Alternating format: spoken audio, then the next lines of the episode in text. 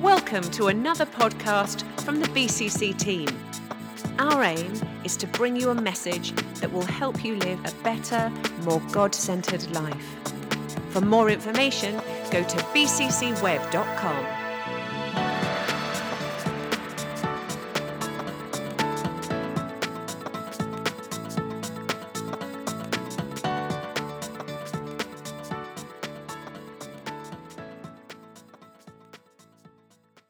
So we're in um, this series, Daring to Grow. Really excited about this series because we know that God. This isn't just an idea. This topic, you know, this isn't just like we get together as a, a group of leaders and think, what can we think about this this month, this quarter? Um, we we know the living God. We we know Jesus Christ. We are following Him. He speaks to us, and He's been leading this church for the last three years specifically in very specific ways. And this is His topic for our church. So this isn't a case of, you know, how did the preacher do? This is, you know, all of us, we've got a great team. Adam did brilliantly last week. Deborah was amazing the week before. You know, and Vlad, of course, does a great job when he's up here. Um, and I have to try and keep up with these guys. But, you know, the reality is God is speaking to us. And, and this series, Daring to Grow, we try and make it attractive and, and, snazzy and whatever and different and varied but, but it is god speaking to us you do i hope you realize that this isn't just just some idea that's been concocted from you know, hymns ancient and modern or something. This is, this is God speaking real time to our church. And when we talk about this stuff, we ought to be asking ourselves, what is, what is God going to speak to me this morning about what He's saying to our church? He speaks real time to us. And uh, I just noticed that this next slide is, is slightly overlapping, but um, I just want to drop this in that um, when we are looking to achieve growth, or when we see growth happen, God always does two or three things, and, and they are He breaks down stuff. I'm not sure why that slide's looking the way it is. We'll change it for the next service. But um, He will break down stuff, He'll break open stuff, and He'll break through some stuff in our lives. And you may argue with me in your head. You may be thinking, oh, I can think of a circumstance where that isn't valid. Well, stop doing that, right?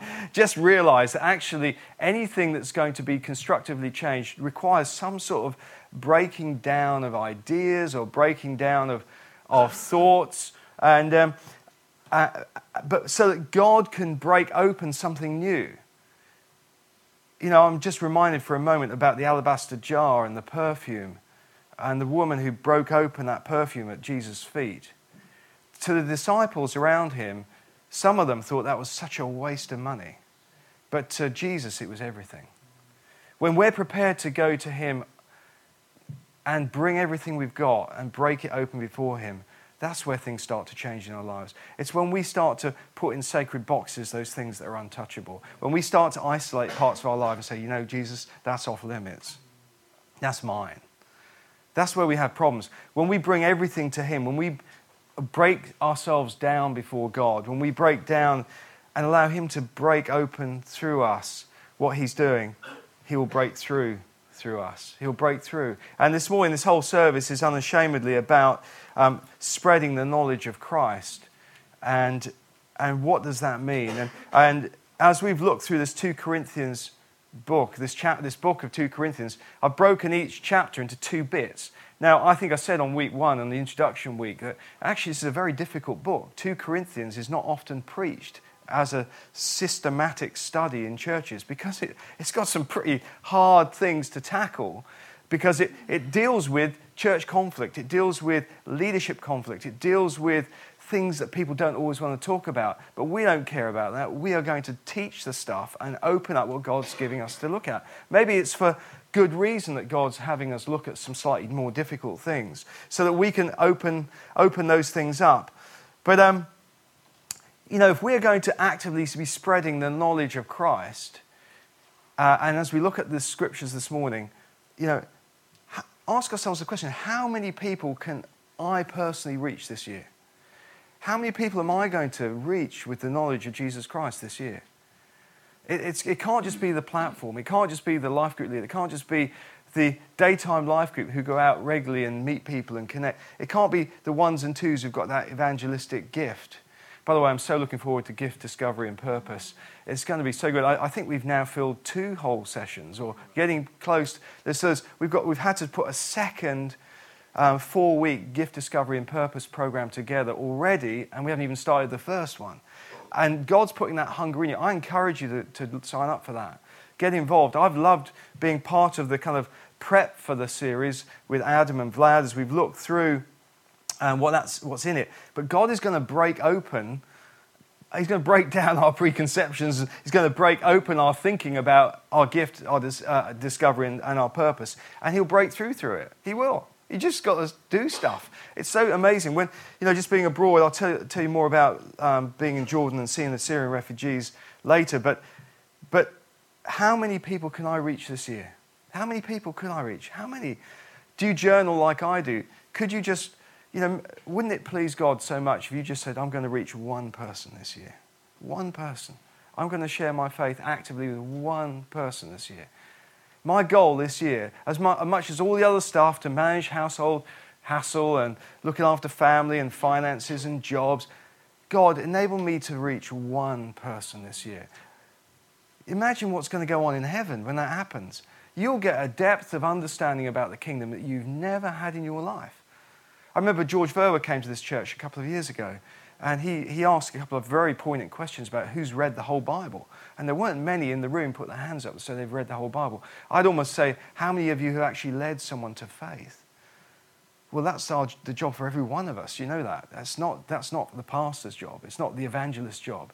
The early church grew because they shared their possessions, their lives, their faith. They, they shared the kingdom. They shared the not. It's just knowledge. You don't actually have to convince. You know, you don't, you the kingdom of God doesn't need you to convince people. You're not that clever. You, you and I cannot convince people to fall in love with Jesus Christ. You can't do it. You cannot do it. Don't even begin to think about it like that. Don't think about sharing your knowledge of Christ as being convincing someone to believe, because you will fall flat on your face because it's supernatural. The kingdom of God, the knowledge of Christ is a supernatural conversation. And all you have to be is yourself. But you have to be yourself authentically. You have to be real. You have to carry the knowledge of Jesus really in your life. You have to really know who he is. You just have to know who he is. If you know, if you know what Jesus has done in your life this week, or even this morning, or yesterday, and you bump into someone and you just talk about handbags being full of junk, right? And then just share for one moment how Jesus spoke to you through that situation. You know you could change someone's life. You do not have to be an expert evangelist to lead someone to faith. So when, when we go to heaven, what's God going to say? What, my good and faithful servant, but I was so busy. I was doing this, I was doing that, I was doing the other. But actually, spreading the knowledge of Jesus Christ is absolutely core to our faith. It's core to it. And as we open this up this morning, it's going to be interesting. There's a great verse in 1 Corinthians, it's going back to the first book of Corinthians. Um, uh, to the weak, Paul said this, to the weak I become weak, that I might win the weak. I have become all things to all people, that by all means I might save some. It, you don't have to be an expert. if, if God wanted us all to be experts at this, He'd have worked out some other formula in the scriptures. He just said, just be yourself and love me first. Be yourself, love me. Every person in this church, no matter how young you are as a believer, you may have only come to faith. You know, it was brilliant on the Sunday before going off abroad. Deborah preached so brilliantly, and she's going through a tough time right now with her brother. You know that. And she shared from her heart.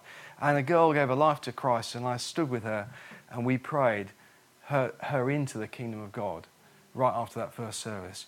I was so disappointed I couldn't stay for the second service because I was just I just wanted to do that again in, in the second service. But that is a that is a miracle. Now, don't get complacent, BCC. We see people baptized every month in the church, and we are seeing people give their lives to Christ regularly here. But that is supernatural. This is a supernatural thing we're experiencing. But get involved. You don't have to be an expert. You just have to be confident to talk about what God's doing in your situation. It was great hearing Colin Bloom yesterday talk about the fact that the Prime Minister knows he's a born again believer. The director of the Conservative Party, the chairman of the Conservative Party, they, they all know he's a born again Christian. Yet they appointed him to a high level of responsibility, knowing his faith. Why did they do that? Because you know what's more important than having faith? In a sense, from their perspective, it's having integrity. It's having the authenticity to stand by what you believe. The worst thing is to have a load of theory in your head and do nothing with it. It's the worst thing. It must be an absolute nightmare for you to, to think, well, actually, I know all about Jesus Christ. I, I do this, that, and the other. But you actually never tell anybody. that is the worst possible position you could be in, really, because, because your faith almost is, is worthless it, isn't worthless because it has value for you, but, but actually it's not kingdom. There's no kingdom power in that. There's just information. And that can puff you up and make you feel good, but actually nothing's changing. So we just need to have that little bit of courage to go and take a little step of faith and, and a little, in fact, and all you have to do is talk.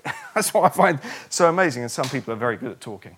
So, um, anyway, but God navigates. Um, to the weak I become weak that I may win the weak. I have become all things to all people, that by all means I may have, I may save, I might save some. That's an amazing thing. So I'm just going to look at three things this morning, and we are going to bring Eric and Lisa up here towards the back end of the service because we're going to honour them for their God's call, and of course Abby. Um, and we are going to pray for them this morning, but we're also going to financially support them as a church. We're going to invite you to respond. We're going to do an offering at the end of the service. We're going to invite those who, some of you have already said you'd like to stand on a regular basis with standing orders to support them in what they're doing. Because they're, they're, do you realize they'll be the first missionary couple sent from this church on a full time basis for at least 25 years? That is extraordinary. That is extraordinary that that's happening. And um, so we'll be looking at that later. But how does God lead in spreading the knowledge? Well, God is incredibly generous with us. And I'm going to open up 2 Corinthians 2, second chapter, verse, verse 12 and 13. Just to, God navigates us into opportunities. God will do it. He's always doing it. In fact, God is always navigating us to opportunities. Always. Paul had a number of missionary journeys. We read about it in the New Testament. But he always navigates. Verse 12, it says, When I came to the city of Troas, now the city of Troas is in modern day Turkey. It's in Asia uh, in, in, in its day. When I came to the city of Troas to preach the good news, that's the gospel of Jesus Christ, um, the Lord opened a door of opportunity to me. Now, so many people would stop there and say, Well, I just want God's opportunity. I just want God's opportunities. Uh, and we're all, we all pray, God, give me an opportunity. And I pray all the time, God, give me an opportunity. Well, God did that to Paul. He took him in that city of Troas and gave him an opportunity. Then, verse 13, it says, But I had no peace of mind because my dear brother Titus hadn't yet arrived with a report from you. So I said goodbye and went on, on to Macedonia to find him. So Paul said goodbye to the opportunity. Now, you may think, why on earth am I pulling that out? Because half the time we're trying to find the opportunities, not say goodbye. but I thought, what on earth was going on in Paul's head that made him say goodbye to an opportunity from God? Surely, if that was the opportunity he'd been praying for, he would stick with the opportunity. You, you, you'd feel that that's the best place to be. But what I want to bring out to you this morning is that God's love of us is so massive that God just keeps bringing opportunities. He will keep bringing opportunities. He will keep bring, He will give you opportunities like you don't know. If you say, I have got no opportunities, you are not looking, or you're not asking, or you're not listening, because God is giving opportunities. In this case, Paul was so close to God that when the opportunity was there to plant a church in Troas, he decided to say goodbye because he knew that God would open another opportunity. it's an extraordinary thing. But what we also know is not only did he form a community of believers in Troas, but he'd already formed a community of believers in Corinth. And so that was what was weighing in his mind. He, he was reflecting about um, the whole situation about Titus. He wanted to hear from Titus, Titus's friend. Now we're starting to get deep and personal in relationship to God and with what's going on here. He wanted to know what was going on in Corinth. He wanted to because he planted a church in Corinth beforehand. And Titus had gone to Corinth to see how things were going. And it was a tough environment. I mentioned that earlier. And he was waiting for Titus to appear over in um, where he was when he was writing this letter. And he was not, he hadn't arrived at Troas. So Paul is now deeply troubled. He was troubled by this. And as a result, he said, I'm not going to go into that opportunity that God's given me. Right? He's, he's effectively saying goodbye to it. Why? He decided he'd go somewhere. Now, if you flip across to Acts um, 16, you'll know, and we'll look at it in just a moment, that God had opened a door in Troas to preach the gospel, but God was about to open another door in Macedonia. So the two doors were being opened. You get it? Two doors, double barreled doors were being opened. And in our lives, please don't tell me there's no opportunity. God is open. Wherever you are, God will open opportunity. It's just what's the shape of the opportunity? What does it look like?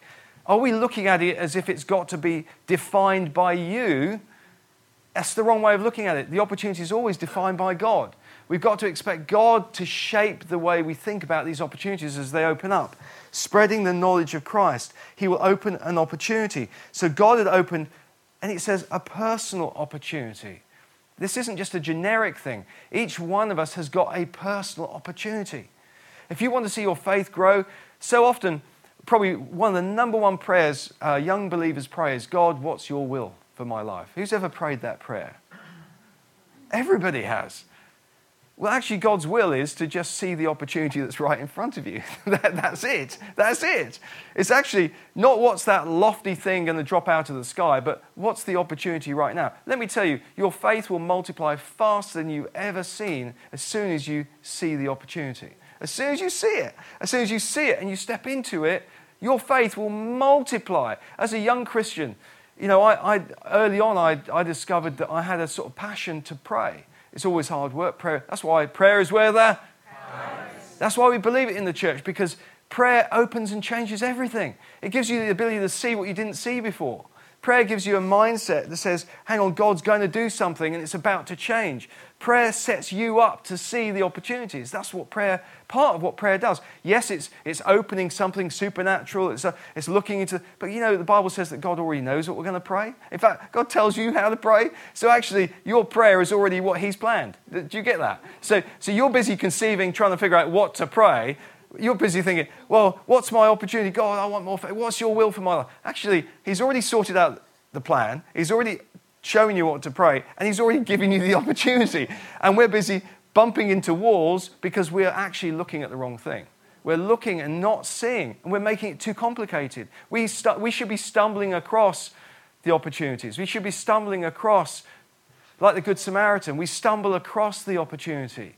He didn't have to agonize in intercession. He just walked up the road, and there was the opportunity. It was sitting, lying, beaten and bloody right in front of him. The opportunities are there. God is opening doors all over the place. And if, if a door doesn't seem like it's the right thing, ask God and He'll show you another opportunity. So, what did God do? He did that. God reveals opportunities when you least expect them. He will release and reveal those opportunities when you least expect it. If you are making it such a theological issue about what your opportunities are, you are missing it. Opportunities are multiple, they are all over the place. If you can't see them and you're thinking, God, I, I need my faith to go, come to the prayer meeting and go find the opportunity. Just go do it. It's, it's all over the place. It's happening constantly. So God opens the door of opportunity. That's how He navigates. Um, we know that there was no peace of mind. Paul said, I had no peace of mind. Now, this is interesting. Why would he have no peace of mind when there was an opportunity right in front of him? And I realize that God navigates sometimes our journey with peace. We have to have peace about what we're doing, we have to have a sense of peace. And peace is important. It's one of those navigation tools. Sometimes you say, well, do I go this way or that way? How are you feeling at peace about a tough decision? Paul used his judgment about peace to be the thing that helped him navigate between the opportunities. That's what he did. So he prayed to God. Now, it doesn't tell us in Corinthians what then happened, we just know it happened. But actually, he got peace of mind. Why? Because God opened another opportunity. And that other opportunity was um, in Acts 16, verse 8 and 9. And it says, he had a vision. Now, this is Acts 16. He said, they came down to Troas. He's now referring exactly to a, a parallel situation with, with 2 Corinthians. And he had a vision, and this vision appeared to Paul in the night. A man of Macedonia stood and pleaded with him, saying, Come over to Macedonia and help us. So a dual opportunity is emerging. Now, timing wise, could be debated, whatever else, but we just know that Paul ended up going to Macedonia.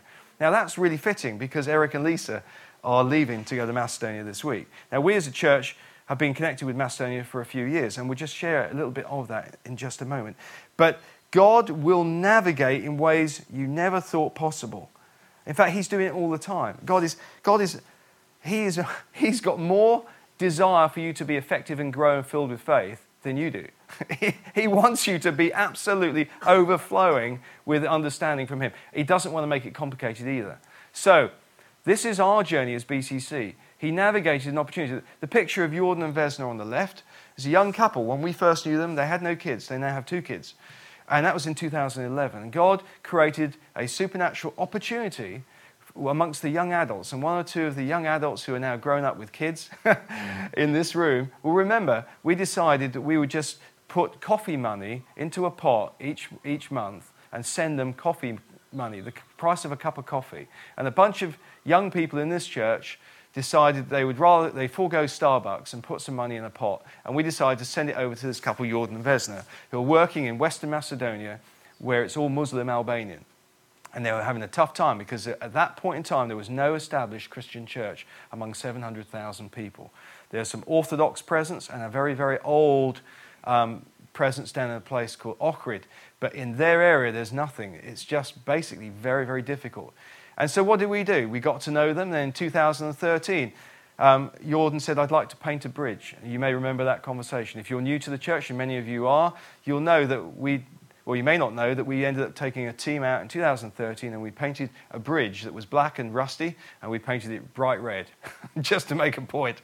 Now, that bridge got the attention of the local media, got the attention of the local mayor. They wanted to put us on TV, they wanted to put us on the radio. Unfortunately, it didn't happen. The picture on the top right is, is the landscape overlooking Tetovo. It's very hilly country. Just the other side to the right of those hills is Kosovo. And you may remember the, the, the massive bloodshed that took place in Kosovo in the, in the early 90s and around 2000. And, uh, and Tetovo is full of very radical um, Albanians who are, who are strongly linked to Islam, but they don't really understand it. And I can say that because I've spoken to many of them. They don't speak Arabic, they don't really understand what Islam is all about, but they have this ethnic relationship. And then in 2014, um, we felt inspired as a group to pioneer a bridge centre, we called it. It was basically a coffee shop. And that happened in 2014. And then in 2015, um, we decided to move that to a new location in the centre of town. And another church decided that they would link up with us. So that's been broadly the story. Um, and now we're getting to the next phase in it. We're actually sending a couple out who are going to be full time involved in mission out there. In fact, I think one of the farm locations that Eric and Lisa will be working at may well be in the foothills on the right hand side. Don't know exactly where it is, but they'll be working with Op Mercy as well as BCC. So, isn't it exciting what God has done? Talk about a door of opportunity opening up. You, you couldn't work this out, you couldn't make the plan. It just opened, it just happened. So, that's what God, how God leads, spreading the knowledge of Jesus Christ. And, um, and of course, friendship. Um, Paul realized that knowing how Titus had got on was important to him. So it wasn't just doing Christian stuff, it's having great relationship, having great friendship. And great mission always takes place with great friendship. That's what God wants to do. It's not isolation. It's, on rare occasions, you might be isolated, but God often does things um, in collaboration. And I'll tell you something that's happened even this week, extraordinary. I had a phone call this week. There's a church in America who want to start to partner with us, and I've never even met them. They, they've asked if we would be a sister church of theirs. I mean, how does that happen? I mean, I'm yet to find out what that's all about. But they're much bigger than we are, and they've heard about what we're doing, and they, they would like, they're talking about wanting to partner with us. And there was a conversation on Friday over in the States. I'm yet to know anything, but you know what? I'm wide open. Kingdom is not about badging, badging everything with BCC's logo. It's about the kingdom of God. We believe in the kingdom of God first, we believe in loving the Lord Jesus Christ with all our heart, mind, soul, and strength, and being obedient to what He says, doing, putting our values into operation. And if that takes us cross denomination, so be it. I am really not fussed. You know, we will just work with wherever God is working. So you watch what could happen. We might end up having guys from the States coming over to this church to go out with us to these sort of places just because they want to. Just because God's over. Isn't that extraordinary? And yet you might be sitting there thinking, what's the opportunity God's given me? I'm telling you, we are oozing opportunity in this church. I mean, other people around the world are realizing the opportunities that we're stumbling across. So God navigates, that's our first point. God navigates when He wants to spread the knowledge of God. Secondly, um, Let's move on. Fragrance, nurturing the right smell, cultivating an aroma. Now, God will do this, but thank God He has made us captives, us His captives, and continues to lead us along in Christ's triumphal procession. Now He uses us to spread the knowledge of Christ everywhere, like a sweet perfume. Our lives are a Christ like fragrance rising up to God, but this fragrance is perceived differently by those who are being saved and those who are perishing. Interesting, isn't it? What we carry is perceived differently by different people. Those who are being saved, that's current present. Those who are being saved, when you get anywhere near them, they're going to love your smell. Uh, hmm, interesting. Uh, they're going to love how you smell. They're going to love it. You know, I was once on a flight and um, I, I, was always, I was never really into aftershave and stuff until one flight, this is years and years ago, I was near the back of the flight um, it must have been economy. I was near the back of the flight, and I heard these two stewardesses talking about their favourite aftershave. And I just, I just, I just, you know how you listen. There's not a lot else going. And this one woman said to the other, "You know, my favourite one is this Armani Ill." Armani Ill. And I thought, Armani Ill, let me write that down. so so I'm, I'm, writing Armani Ill. I thought, what's Armani Ill? Anyway, I thought, Anyway, I looked at them. I thought, oh, they're, they're okay, these stewardesses. They obviously know what they're doing. So I guess what I did as soon as I got off that flight? Bought Armani Ill. Because I thought, I want to smell good, right? And if they like it, I like it. now, I mean, there you go. Mind boggles. But, um, but, but we all carry a smell, let me tell you. We carry a smell, but so often smells need to be put on. I mean, most of us don't naturally have a great Armani Ill smell. We, some, we often have other odors. Uh, um, but um, attractive fragrance needs external application. It does. You, can't, you don't always naturally smell good. Does anybody in this room actually naturally smell good? Who feels they have to apply something in their life to make them smell? Yeah, most of you. Yeah, nervous little giggle. I see a few very firm hands going up. Um, you do have to apply something to your life to improve that, that, that sense. So, um, but you know, humans have five to six million odor detecting cells. Did you know that? a bit of research. But did you know rabbits have 100 million? So if your rabbit doesn't like you, then you know why. They are, they've got probably 20 times the sense of smell that you've got. But did you know that the average dog has 220 million? That's why dogs are so good at sniffing things out. But did you know bears, get this, particularly black bears, they can smell 18 miles away. That's why we've got no black bears anywhere near this church. Black bears, it's incredible. Why does God give all this sense of smell to animals that are not human beings? But anyway, anyway, but God says that we are ministers of this new covenant. We are ministers, and we, you see, all you have to do is smell good. Do you get it? You don't even have to be a good speaker to share the knowledge of God. You have to just live yourself. You just have to, you know, you just have to do ordinary, do your washing and ablutions and whatever. Don't smell bad. But God doesn't even make it complicated. Just smell good. And actually, the knowledge of Jesus Christ. Now, I, I am, you know, I'm being a bit cheeky here because, because we do read. It's the, it's the shedding of, sharing the knowledge of Jesus Christ that's a sweet perfume. There is a knowledge. That's why we're doing this theological training course for 10 weeks. That's why we're gift discovery and purpose. That's why we're doing all this extra stuff because you, you can't get quite enough just being here on a Sunday morning. There's a whole lot of good stuff. But it says that, that he, was, he said he was captivated by Christ. Captivated. God makes us his captives. Are our lives captivated by Christ? Or are we captivated by our own presumption about things? Are we really captivated by Jesus Christ? If we're captivated by him, do we have in our hearts that we are captivated by his love? If we've got it in us, you'll start to smell fantastic, let me tell you. You will. And there'll be people drawn to you. Do you get it? You know, if you ever walk into a room and you smell a bad smell, you don't know where it comes from, do you? If you go into a room and there's a, funny odor, you just know it's in there, you want to get out of the room. But if you go into a room and there's a nice smell, you're kind of naturally drawn to it, aren't you? You think, where is that nice smell? Let me tell you, there are people in your life looking for you because you smell good. You smell good. It's a spiritual thing. You smell good. It's, it's something about who you are. God is going to draw people to you. It was great when Colin Bloom at the men's meeting talked about influence. He said, We're born male, but we have to choose to be men. Born male, but you've got to choose, you know, we're born again, but we've got to choose to be like Jesus Christ. You, you don't just do nothing and then you've got, you, have got to do it. You know, you've got to do the right thing. So we are used to spread the knowledge of God everywhere. It's not just in Bromley. It's not just in Beckenham. Not just in your office. Not just on the train. It's everywhere. Paul said, everywhere we spread the knowledge of, of God. And we, we are like a sweet perfume, a sweet smell. Um, did you know, just a few little bits and pieces, the sense of smell is closely linked to memory. When I was a little kid, I, we traveled to many countries because parents were missionaries, but I can still, in a flash, if I get a certain smell, I'm back in a country. In a flash, in a flash, just one sniff of a certain type of smell, and many, many nationalities in here. You get one sniff of jollof rice, you're back in Nigeria. I'm telling you. I'm telling you.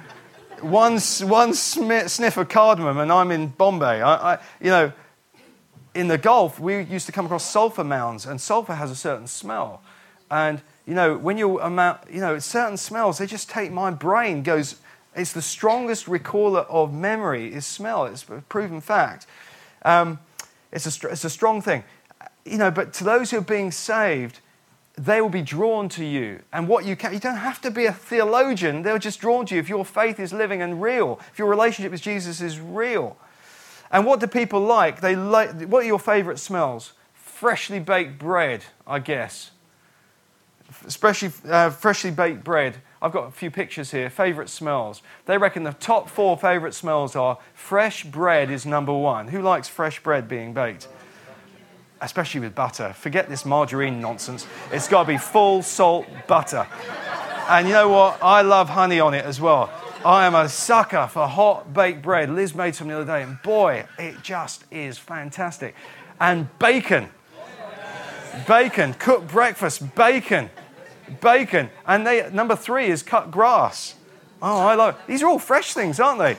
And, and nobody likes coffee in here apart from Eric. oh, there's a whole roll for coffee. You know, why does Starbucks do so much business? It's because of, you know, they appear, we don't forget this stuff. It's good, you know, all these things are really, really good. But, you know, followed by those top four things. This is in May 2015 in the Daily Mail, by the way. But other things that people love in their top, top 50 list are fresh baked cakes, Mmm. The seaside. Mmm. Just laundered clothing. Mmm. A Sunday roast. Mmm. Fish and chips. Mmm. Fresh flowers. Mmm. Some other things that are in the top 50 that people like rain. People love the smell of rain. They love the smell of new books.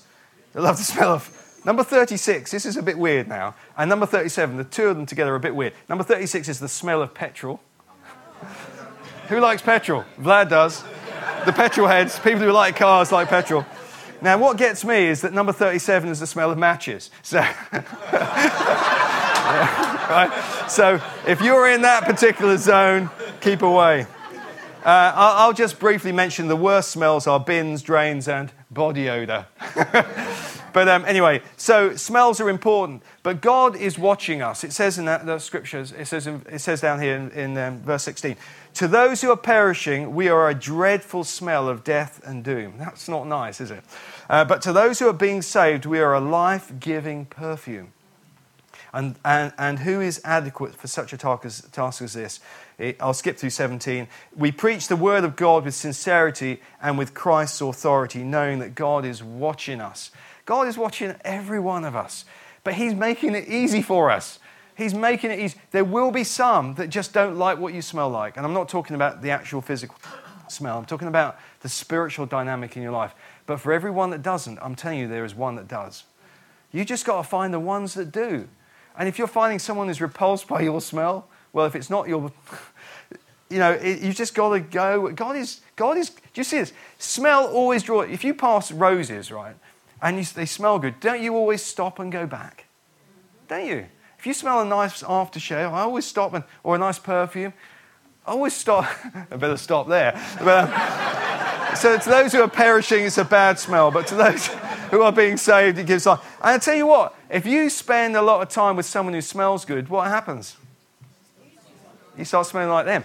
You know, last Christmas, I, I, my scarf, I've got a Christmas winter scarf, got borrowed by one of my daughters. It was disgusting.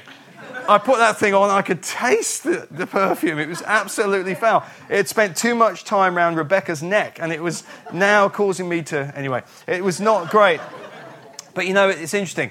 Uh, but it not only is, is smell a good reminder of things, it triggers things and it motivates things. It will motivate people towards God's word because they'll, they'll pick up what you carry in your life. They'll pick up with sincerity. They'll start to pick up the knowledge of Jesus. You know, time is going on a bit this morning. I want to get Eric and Lisa up here, but I just want to show you a couple of things to do with Jordan and, and Syria. Just a couple of slides. We haven't got a lot of time this morning, but let me just say the smell of BCC is not really our smell, it's the smell of Jesus Christ. We are carrying Him authentically. And your gift of £2,400 that we took to Syria or took to Jordan has carried God's fragrance with it. I just want to show you a couple of slides. Um, on the left hand side, top left hand side, was we, we had three food distribution points. The first one was Irbid, 10 kilometers from the Syrian border. A little while before we were there, allegedly, mortars had landed right near that town. But by God's grace, it was no pressure. We met a pastor and his wife, top right hand corner, and Liz and I were there, who, who organized, it looks very organized, but they invite these local uh, refugees who are staying in and around the town. You can't get into the major refugee camps there's over 100,000 people in the one near Irbid. It's all completely locked down because of the ISIS issues. The military are all around it. But there are 1.3 million refugees in Jordan from Syria, and many of them have nothing. And so we, what we gave to them was the finance, but the finance was turned into multiple things, but mostly food. And you'll see bottom right hand corner the stacks of uh, rice and sugar and and on top of the boxes, you'll see just a little collection of the things that we were in, in the parcels that were given away. Let me just tell you something. I hadn't realized the actual value of what we gave. But I worked out the cost. Each, every two weeks, they give a bag of food out to a family of up to seven people, and that will feed them on basics for two weeks. I worked out that it's around about 12 pence per meal. Do you realize that your 2,400 pounds effectively provided 20,000 meals to refugees. Look at the fragrance. The Bible talks about the fragrance of, of, of sacrifice and caring and rising before God. 20, this church, and it, you know, some of you were very generous, others perhaps you didn't give, but we've just left the equivalent of 20,000 meals for people out in Jordan, for Syrian refugees who have nothing. I just want to show you this final slide before we invite Eric and Lisa up. We are going to slightly overrun by a few minutes, but we, we were also in Amman, and the capital of Amman, uh, of Jordan is Amman, and there are refugees that are in the center of Amman now. It's not very far from the Syrian border, and it's quite a safe country. Um, they're against ISIS. They're actively, there's road, roadblocks frequently. The police are around a lot. Uh, they carry guns and stuff. But this is um, some young people that we met uh, we took bunches of toys and took loads of cases with us with extra stuff in it. But in the middle, you'll see a lady with um, the black over her face. Uh, that honestly, in the past, that's kind of put me off. I've always thought, oh, that's fanatical territory. I didn't really realize that when a woman wears the coverings like that, that's meant to be a sign of their purity, that they want to be kept away from men. Let me tell you that um, you can't really see it, but that lady is 21. Uh, she's, she's a lovely, lovely lady. I could see her eyes. She's tall, she's elegant. You could see that she was fit with all the right connotations that. And that's her son in front of her. What we also discovered was that her husband was murdered as he was coming uh, out of Syria, and she was raped in front of her kids, her child. And that young boy, uh, and you look at this and you think, it's absolutely horrendous. And this is just one of many stories like it. And just to be able to be there and bring the fragrance of Jesus Christ into a situation is amazing. To have the honor of bringing some of your finance into a situation like that. So we put a small amount of money because the young boy needs an operation. And I spoke to the national leaders in Jordan. I said, Can you just hold maybe a couple of hundred pounds aside of the money that we gave and you make a call on it, just validate that everything's okay. But if that's enough, could you make sure that that boy gets his operation? So amazing. It's amazing what God does. And the little girl to the right, and many, many single families over there now because a lot of husbands have been killed. I mean, a lot of abuse and stuff. And, and bottom right hand corner is a truck. Those blue bags are not rubbish, they're food supplies coming into a church in Amman. Anyway, that's it. Worship team, can you just join me for a second? We're coming towards the end of the service. Um, just wanted to share those things with you. So, God, we want to carry God's fragrance, don't we? We want to spread the knowledge of Jesus Christ. Come on, if we can't grow this church by double this year, all it takes is us to allow people to smell Jesus on us. That's all it's going to take. But um, I want the worship team just to join me. Um, not, we're not going to sing a song right now. I want to invite Eric and Lisa up. So, Eric and Lisa, just play some, some stuff, and we're going to sing a song in a moment.